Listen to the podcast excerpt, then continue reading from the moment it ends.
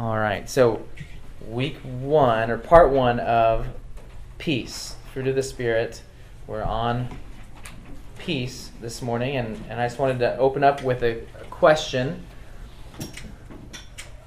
We hear peace all the time, right? We talk. People talk about peace in a variety of different contexts. So, what are some of the common uses of peace in conversations around you throughout the week? Piece of pie. I haven't heard that one, but hey, that's Amen. very good. Quiet. I just need some peace and quiet. Peace and quiet. Okay. Yeah. No arguing. Oh, yeah. Being at peace with a decision. I'm really at peace. Ooh. Okay. Yeah. You make you make some decision in your life, and and you feel at peace with it. Peace be with you. You always try to pursue that on someone. Peace be with you. Mm-hmm. Peace be with you. Any other situations or contexts? Peace. Yeah, it's kind of like a Peace, peace out. yeah. Peace out. Yeah. Well, Yeah. you know, hippie era. I wasn't a hippie. yeah, it was kind of like one of the the uh, core beliefs of that movement. uh, You know, the, the hippie movement, for lack of a better, I'm not sure what a better name for it would be, but yeah, just peace, man. Just yeah. Why can't we always get along, right? Yeah. Yeah. You got your peace sign, and you've got Huge. yeah. In the midst of a war, which we didn't have clarity about why we were in the war. Hold on, Brock, do you remember that? Oh, I've seen pictures. Yeah.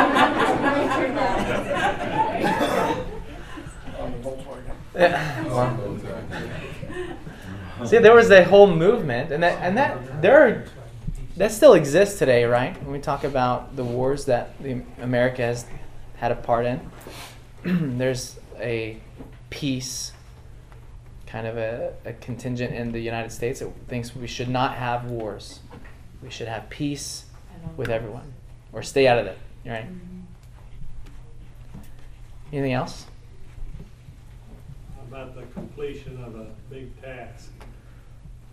Okay, so after after you just accomplish something, Yes.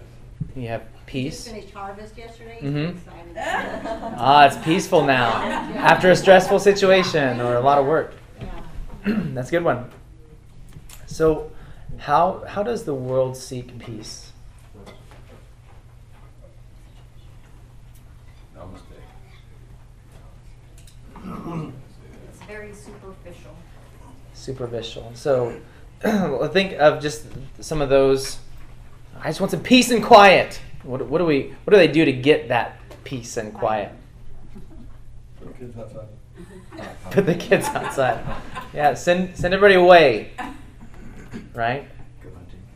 Go hunting, golfing,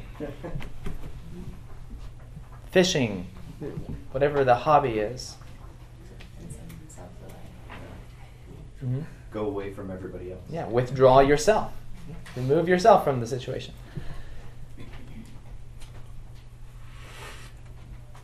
Governmentally, the use of force. okay, So, elaborate.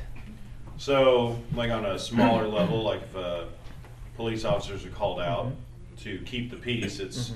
via threat of force, either that they get a, that they would arrest someone, or they would have to detain someone, or some other Mhm. fashion. Um, we had we're talking about wars and stuff between Vietnam and the Gulf War. We had like two or three peacekeeping operations that were um, that's what they were called, like Panama Grenada, things like that. Um, you look at the reaction to, um, you know, January 6th. After that, in the inauguration, it was a bunch of chain link fences and National Guardsmen. Mhm. And peace is kept through force, according Right. to the government.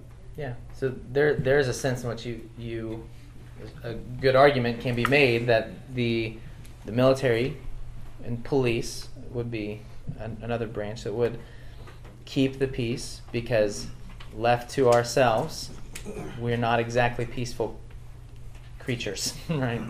Um, so there are times when, yeah, police officers have weapons and tasers and handcuffs for a purpose.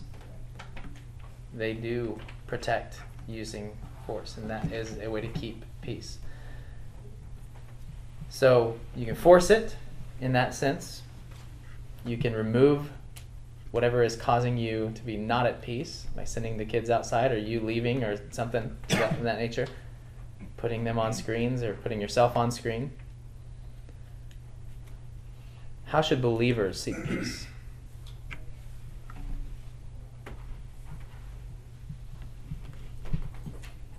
Not be easily offended, overlook some, uh, overlook some things. Yeah, overlook wrongs or be slow to anger. Prayer. Prayer. Reconcile. hmm So in the midst of conflict, you don't just leave. It doesn't really actually give you peace. Yeah. Anything else? I just was thinking of the verse in John where it says, um, in this world you will have trouble, but I give you my peace. So despite circumstances, still Mhm. having something that you can have peace with. Right.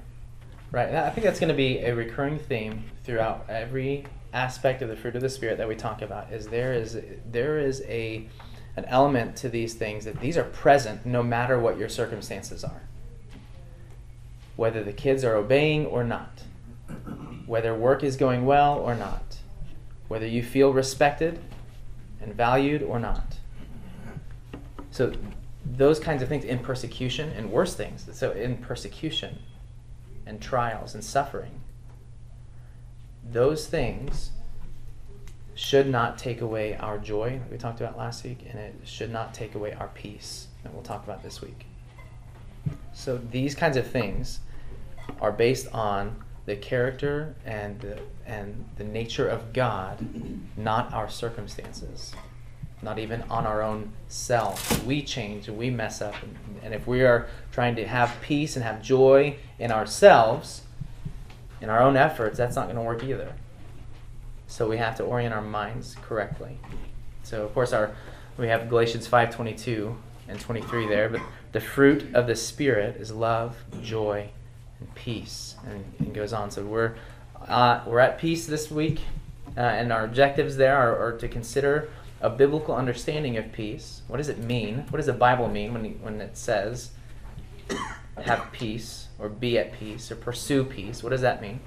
And then we're going to explore the peace that is available to every believer.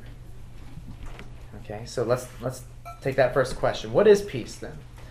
The word translated peace in Galatians 5:22 is a Greek word that I can't pronounce, but uh, and it can mean the absence of hostility and conflict, but it also can mean harmony in relationships, wholeness, uh, and whether that's in health or in other ways, um, and general well-being. Now, one author says that peace denotes the wholeness, soundness, and well being that characterizes God and that God created in the world. As peace was broken due to human sin, such well being constitutes the hope for ultimate restoration by God. So, after reading that, what implications can we draw from this quote for counseling people who have no peace?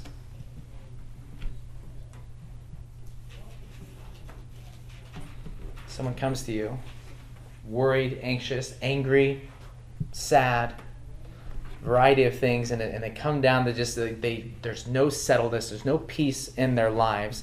What do we need to direct them to? How should we counsel them?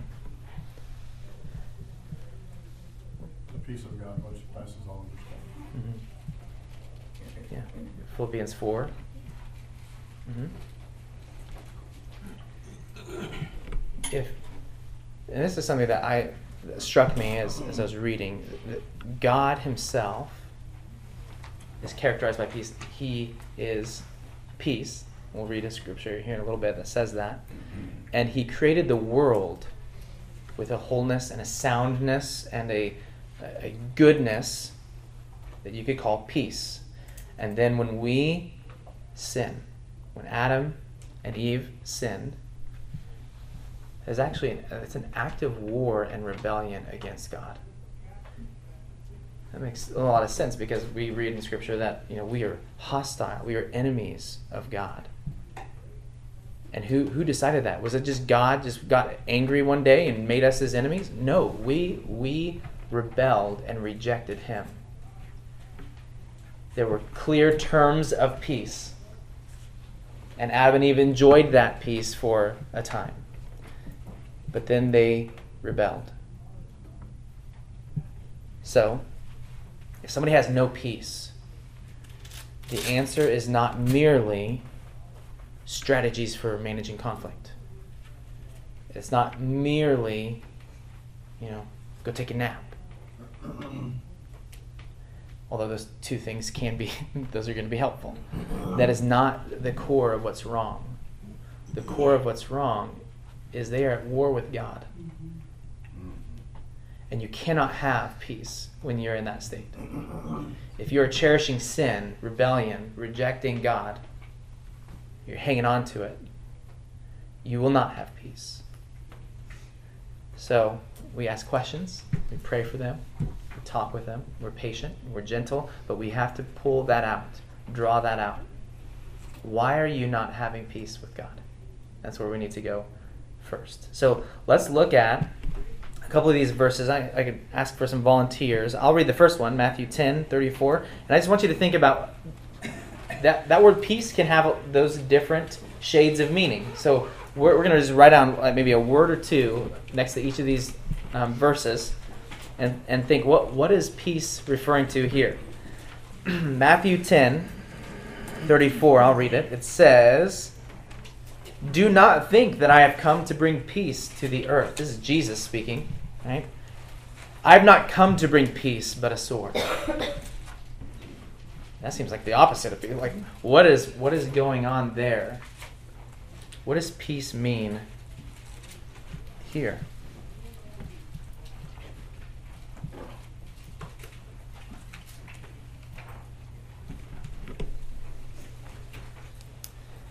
Well, he, the word, he's going to John one one Mm-hmm. Studying that, coming up. That word came Mm-hmm. as a sword. And that defines who he is. And there's no peace outside of him. That's what he created it. Mm-hmm. And your question is, how is this peace used? By the word. There's no, Mhm. word- there's no peace outside the word. And Yeah has to come to bring that in. But the sword, that's the true peace. Yeah, and so what? He's So, not bringing peace earthly relationship. His peace is the word. yeah. and the word. So here, the, the, the word peace is meaning the absence of fighting and conflict, right? And Jesus says, I didn't br- come to bring that. This isn't a situation where you are never going to have to fight. There's never going to be an absence, a complete absence of conflict. Now, there's a certain way that he's going to prescribe that we have the conflict, but he's not saying. So he, he's not saying that peace is um, peace at all costs, right? So right now, next to that one, I would write um, absence of hostility or of fighting, and that and that's what he's meaning there. Now, peace. I didn't come to bring peace. Peace in what sense? In, in the sense of no fighting, absence of conflict, absence of hostility. There's going to be people who are hostile to us. So I did not come for the whole world to hold hands and sing kumbaya and everybody gets along and no fighting ever. There is a type of fighting that's going to happen. And it's spiritual. Right? So in that in that verse though, peace that Jesus is talking about that he did not come to bring is the absence of hostility. What about the next one? Can somebody read Mark 5:34? And he said to her, Daughter, your faith has made you well. Go in peace and be healed of your affliction. Hmm. Go in peace. In this context, what is Jesus saying? This would be the wholeness of health. Mhm. There's an element of that there too, for sure. Yeah. what is what does he say at the beginning? What's the first thing he said? I mean, that she's in Christ. She's a, Mhm. Right. There's a, a restoration of peace with God. He says, Your faith has made you well, right? Can you read that again, Perry? And he said to her, Daughter, your faith has made you well. Go in peace and be healed of your affliction. Mm-hmm. Yeah, so there's, there's a restoring to wholeness for. And I think primarily, your faith has made you well. So there's a spiritual healing and wholeness that is brought there, right? And then he also he heals her body. What about John 16 33?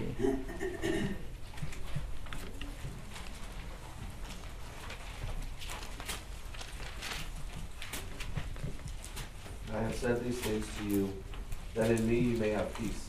In the world you will have tribulation, but take heart, I have overcome the world. This is the one that Chanel just referenced a little bit ago. What is Jesus saying here?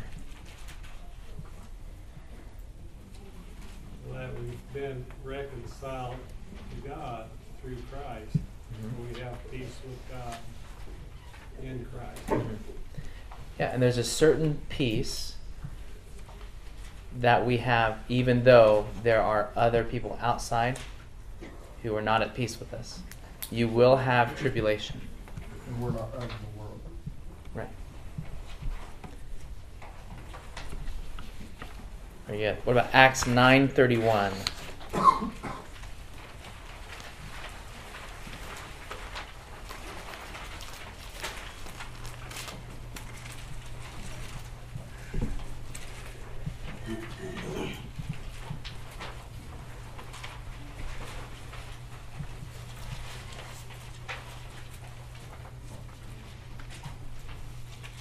So the church throughout all Judea and Galilee uh, and Galilee and Samaria had peace and was being built up and walking in the fear of the Lord and in the comfort of the Holy Spirit it multiplied.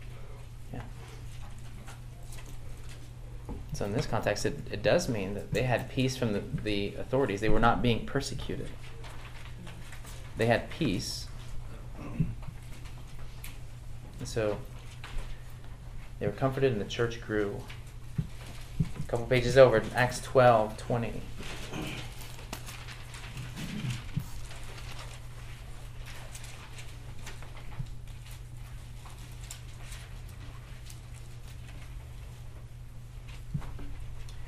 He had been quarreling with the people of Tyre and Sidon. They now joined together and sought an audience with him. After securing the support of Blastus, a trusted personal servant of the king, they asked for peace because they depended on the king's country for their food supply. Yeah. So here, people of Tyre and Sidon had done something to make Herod mad. So King Herod's angry, and so they they went to go ask for peace, for favor from the king. And then we, if we were to read on, they uh, how did they seek to to attain that peace? So one that I don't think we mentioned earlier.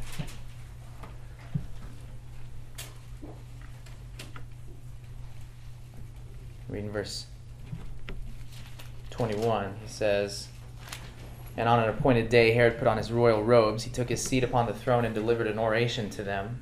And the people were shouting, The voice of a God and not of a man. And immediately an angel of the Lord struck him down because he did not give God the glory. And he was eaten by worms and breathed his last. Yikes. What do the people there and what do people today around us try to do to get peace?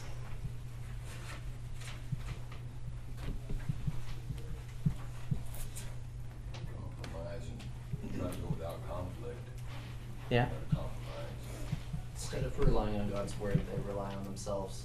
hmm What tactic are they using? Flattery. Flattery. Right? Yeah. So they, they're flattering the king to try and secure peace. It didn't go well with him, did it? Yeah, well, man, it might have gone okay with them, but not with Herod. okay, Romans 1 7. It's kind of a stand in for all, all of Paul's letters. He says, To all those in Rome who are loved by God and called to be saints, grace to you and peace from God our Father and the Lord Jesus Christ. What kind of peace are we talking about here?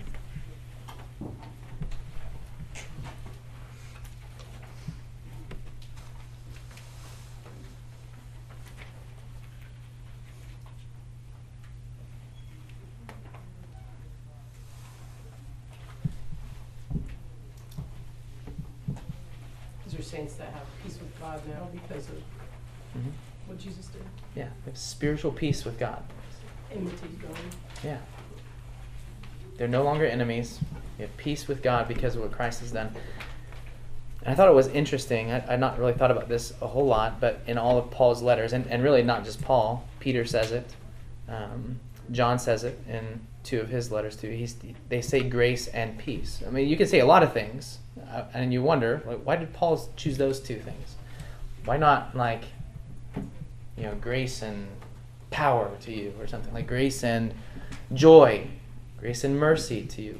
And I think that's just interesting that when we think about the whole point, what, what God is working through redemption history, so we kind of got a glimpse of it in that quote early, is a, a restoration of peace, a state of peace where everything is whole and sound and right and good, no longer marred by sin. Paul's saying grace, favor of God, and peace, wholeness to you from God. Spiritually, you're forgiven. You're no longer enemies. It ought to make us long for the day when Christ comes back and makes all things right. I think for time we're going to go ahead and skip those last two, but just, it's the the point is there's sometimes in Scripture where he's talking about an absence of hostility. There's sometimes he's talking about spiritual wholeness. There's sometimes when he's talking about health. Number six, is it possible to live in complete peace with all people?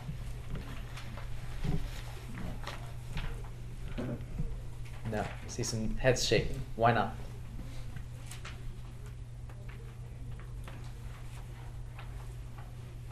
The gospel is confrontational.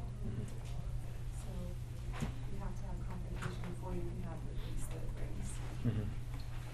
And some people will not have peace. Some will not have peace. And sin just makes it impossible this side. I mean, Mhm. right? You can, in Romans 12 do your best to be at peace with everyone. Yeah. You know, it just depends on you. Mhm.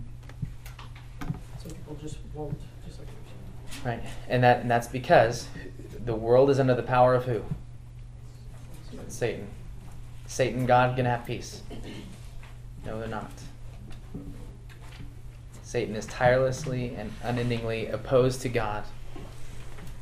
And always. So, how can a desire for peace lead us to wrong decisions and even sin? if we're willing to compromise to try and get that peace. Mhm. I mean, we should never be seeking out conflict, but it's, like was said, um, the, gospel is confrontational, and sometimes we have to talk about those tough confrontational subjects in a kind way. Mhm. But we can try, but there's always gonna be a possibility of tensions rising. Mhm. Yeah. So if our desire for peace overrides the desire to uh, and the, the command from God to share His truth, like God doesn't have like different ways that you can have peace with God. We're gonna find that out soon. There's one way to have peace with God, and if you don't like that way, then you're not gonna have peace with God. And if we compromise that and say, well, maybe uh, you know, I don't know your heart, and I don't know which I mean, there's a kernel of truth in those things. But if we're going to compromise the truth that God has clearly said in His Word, This is how you have peace with God. This is how you are to have peace with other people. We compromise that, we are sinning.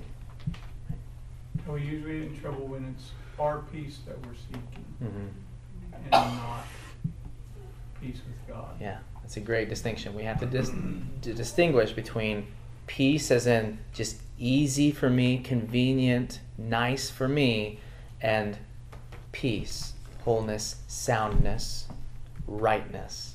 Right? That's not going to be easy all the time. In fact, it's rarely going to be easy. but so, to summarize, uh, everyone wants peace. We would love to live in an, in, with an enduring sense of wholeness and absence of conflict and general well-being, well-being and tranquility. This is not the experience of most people we interact with. Here on a Sunday morning, in church together, we should be people characterized by peace. We enjoy peace with God, peace among one another, peace in the midst of trouble and trials, and we should experience a taste of heaven on earth in that way. So it is one important reason why Sundays ought to be our favorite day of the week. We come to worship the God of peace who extends peace to his people, both individually and also among one another. So let's talk about those different aspects of peace available to the believer. Point number three there is vertical peace, and this is going to be peace with God, right? The first and most important aspect of peace in Scripture is our need for peace with God. If we do not have peace with God, there is no chance of true peace. To answer the question, why don't we have a sense of peace in our communities? Or why is there such hostility or fear or anxiety? We need to look no further than the hostility of sin against the Creator. Romans 1. Go ahead and turn to Romans chapter 1. I didn't put all the verses in there because it's already six pages. So, Romans 1, starting 18.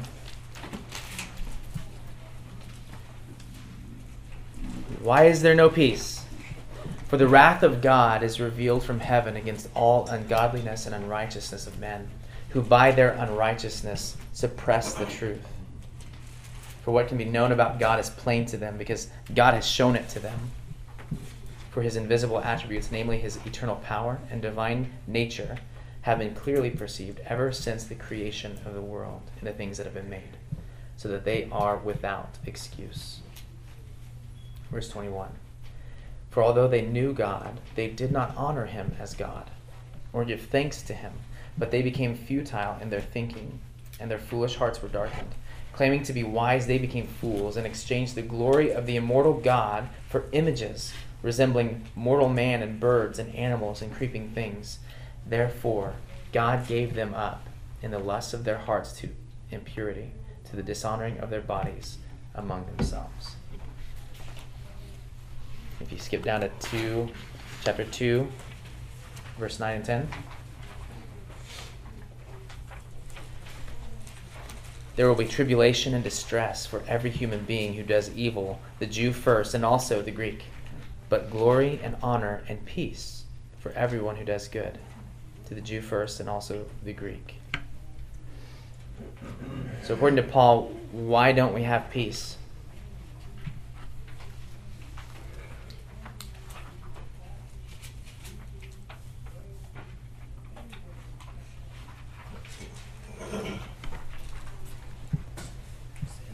Sin. We've rejected God. We've made ourselves enemies of God. Right? What's going to be the result?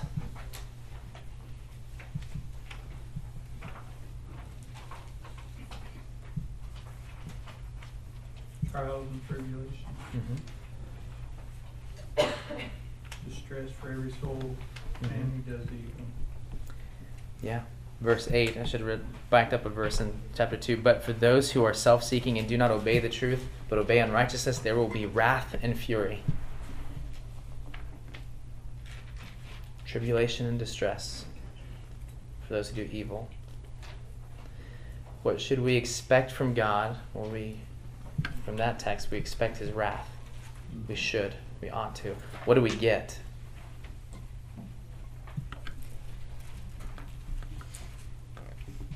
The amazing thing is we get Christmas, right? We get, we get angels and a multitude of heavenly hosts singing to uh, singing to the Lord in front of a bunch of shepherds. Glory to God in the highest, and, and on earth peace among those with whom he is pleased. We get an offer of peace from God. And that makes no sense. We got grace instead of grace and peace. Mm-hmm. Yeah. Yeah. We should expect wrath. And he gives us the offer of peace. Ephesians 1 3 through 6 says, Blessed be the God and Father of our Lord Jesus Christ, who has blessed us in Christ with every spiritual blessing in the heavenly places. Even as he chose us in him before the foundation of the world, that we should be holy and blameless before him. In love, he predestined us for adoption to himself as sons through Jesus Christ, according to the purpose of his will, to the praise of his glorious grace with which he has blessed us in the beloved. So, what has God done to make peace with us versus what people do typically to make peace?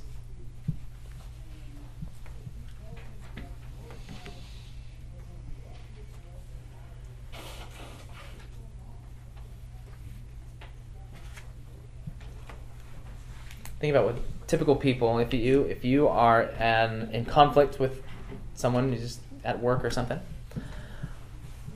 how do they want to make peace?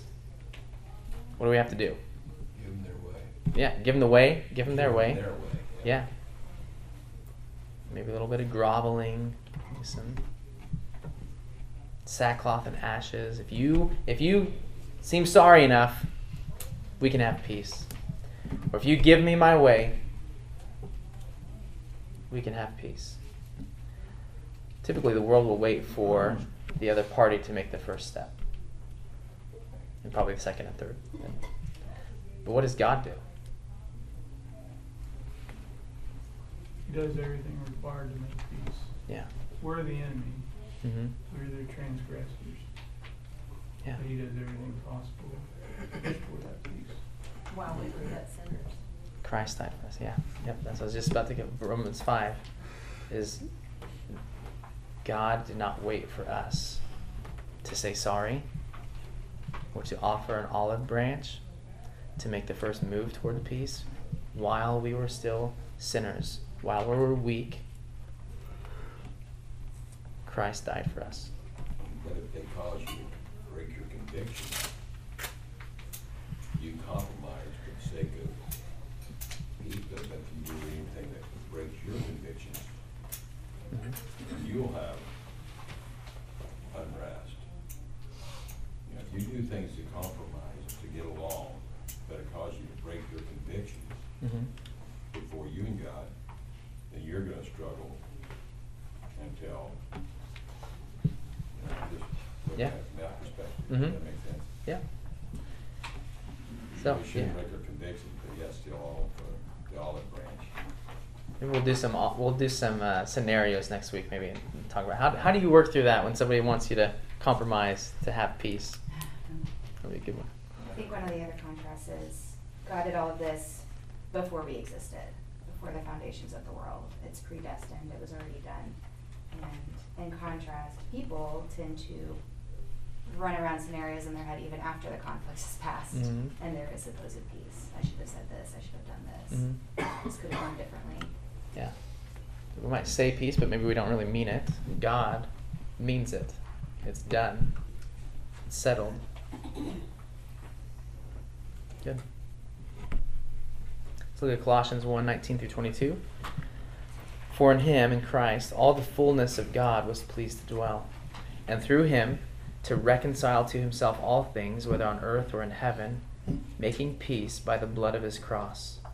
And you, who once were alienated and hostile in mind, doing evil deeds, he is now reconciled in his body of flesh by his death, in order to present you holy and blameless and above reproach before him. How has peace been achieved between God and his people? Blood of the cross. Blood of his cross. Christ laid down his life to reconcile his people to God. Romans 5 1, this is the result. Therefore, since we've been justified by faith, we have peace with God through our Lord Jesus Christ. And through him we have also obtained access by faith into this grace in which we stand. And we rejoice in hope of the glory of God. Not only that, but we rejoice in our sufferings, knowing that suffering produces endurance, and endurance produces character, and character produces hope. So, how do we access this peace with God?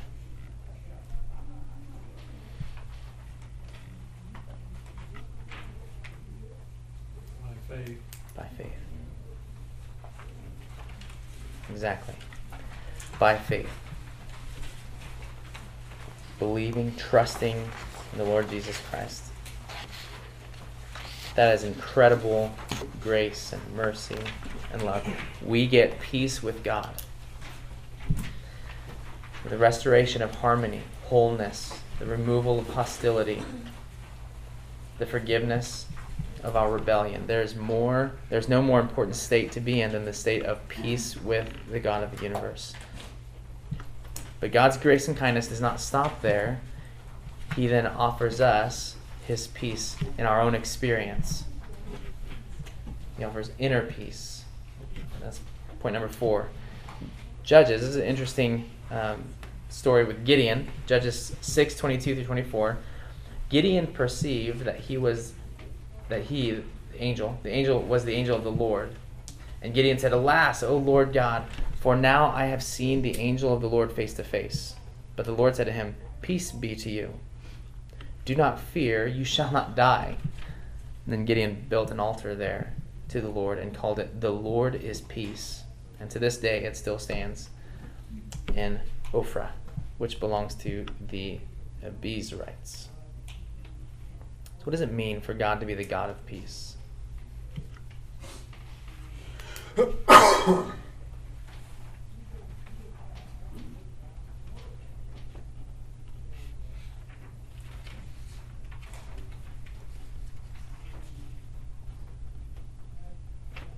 Part of his character. Yeah. He is characterized by this wholeness and soundness. There's nothing lacking in him. He's the God of peace. And then he offers that to us. In John 14, 27, Jesus says, Peace I leave with you, my peace I give to you. Not as the world gives do I give to you. Let not your hearts be troubled, neither let them be afraid. Just think about this for a moment. What kind of peace does Jesus have, you think?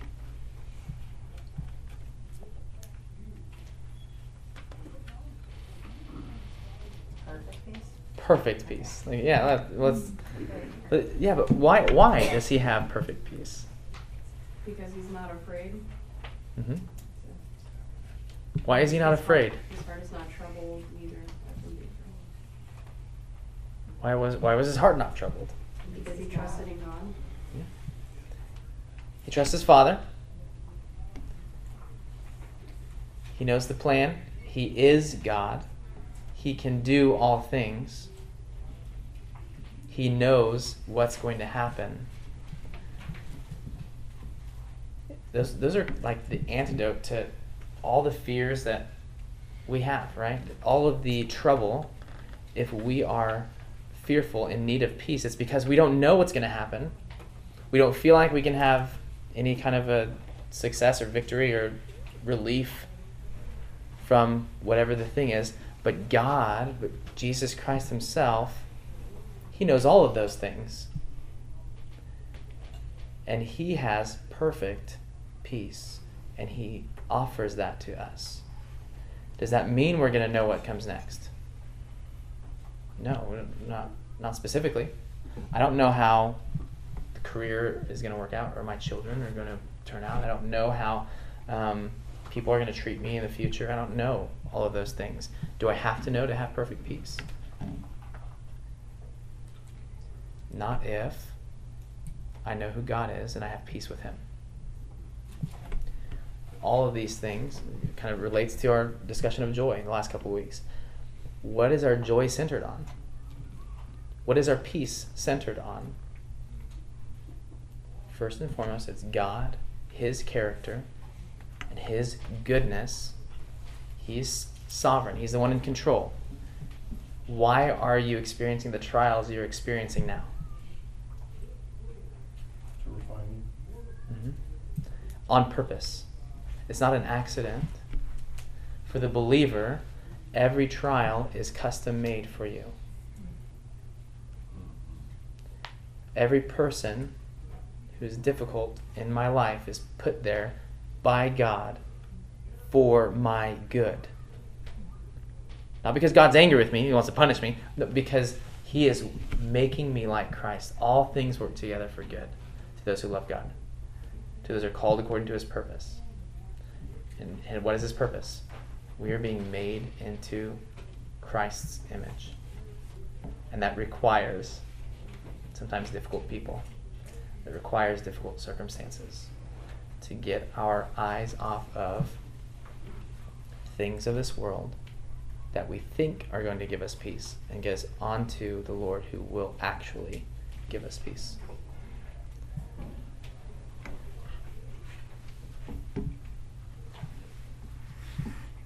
So in the midst of those all those various kinds of trials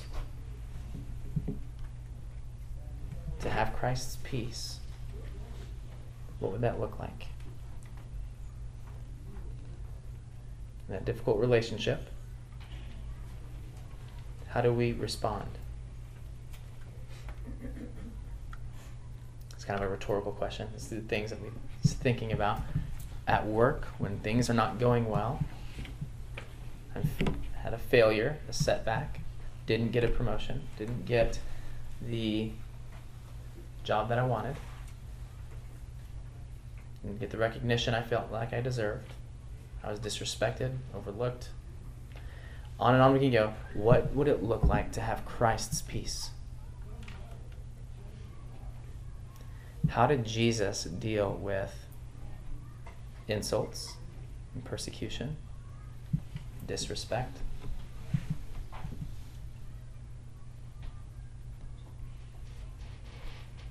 That's kind of peace that we ought to have. Someone references, I think Jack maybe referenced this earlier um, Philippians 4 6 through 7. Do not be anxious about anything, but in everything. By prayer and supplication with thanksgiving, let your requests be made known to God. And the peace of God, which surpasses all understanding, will guard your hearts and minds in Christ Jesus. How do we access God's peace according to Philippians 4?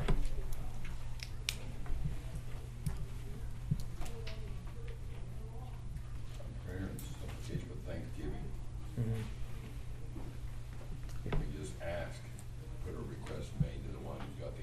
Mm-hmm.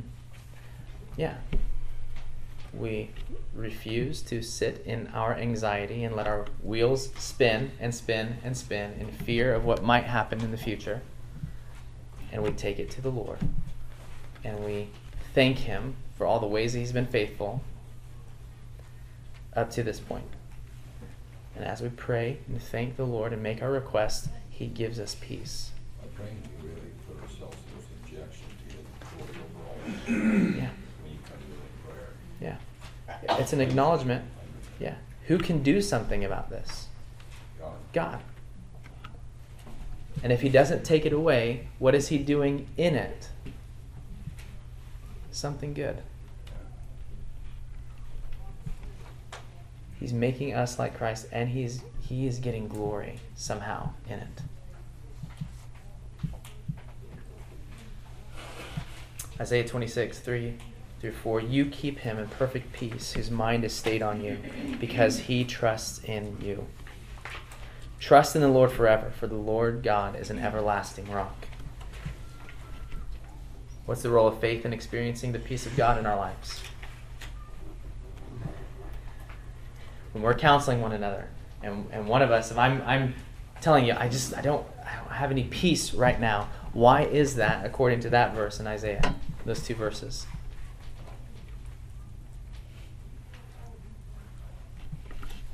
trusting in God. I'm not trusting God. A lot of times we know, we know the answer, right? We, we know the answer. I need to trust the Lord. I know that He give me, gives me these things to walk through. He's trying to make me like Jesus and He'll get glory. But I just don't like it still.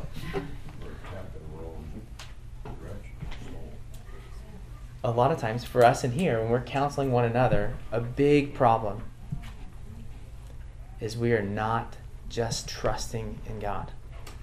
I think, oh, sorry. Go ahead. Um, so when people would say that to me, like, well, you're not trusting the Lord, that word trust was really hard for me to like, what does that mean? But when you, when you say, is your mind stayed on the Lord?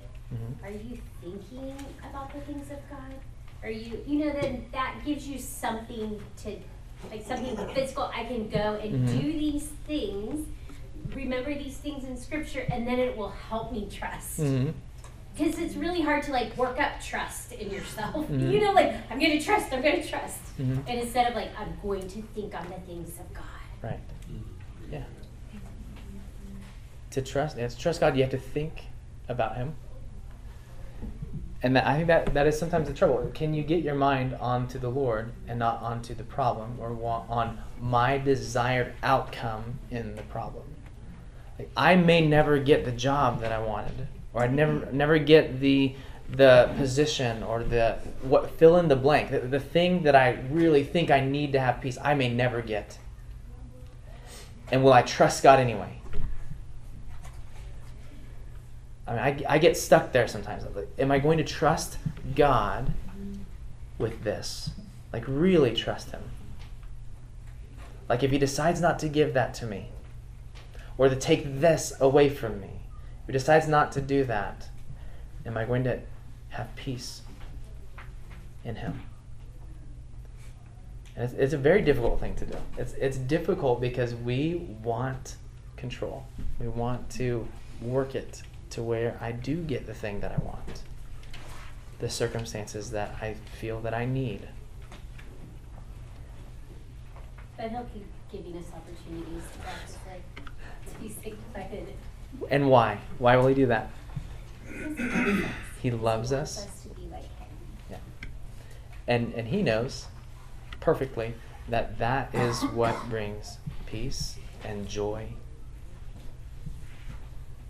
is for us to be like Christ. I think there's a sense to remember that who it is. So God is reliable, and trust is something that we do. I mean, but if the object is reliable, then that makes all the difference. Mhm. Our trust can falter, hmm but is He trustworthy to Mhm. reliable? Yeah. That, and part of that is when we when we think about like Philippians four, we make the request how with thanksgiving because He has been reliable. He has been there. He's not failed us before. And that is part of what, what helps us, brings us the peace of God. He's not. I'm here. He's not left me yet. He promised me He will never leave me there's peace there. Like, I, oh, okay, settled. I'm settled. And as I'm thinking about that, and not about the thing that I want or the thing that's happening that I don't want, then that's that's where the peace of God guards my heart and my mind. I start to be tempted to desire this thing. No, God is faithful. He doesn't guarantee that I'm going to have that. I have Him, and that's enough.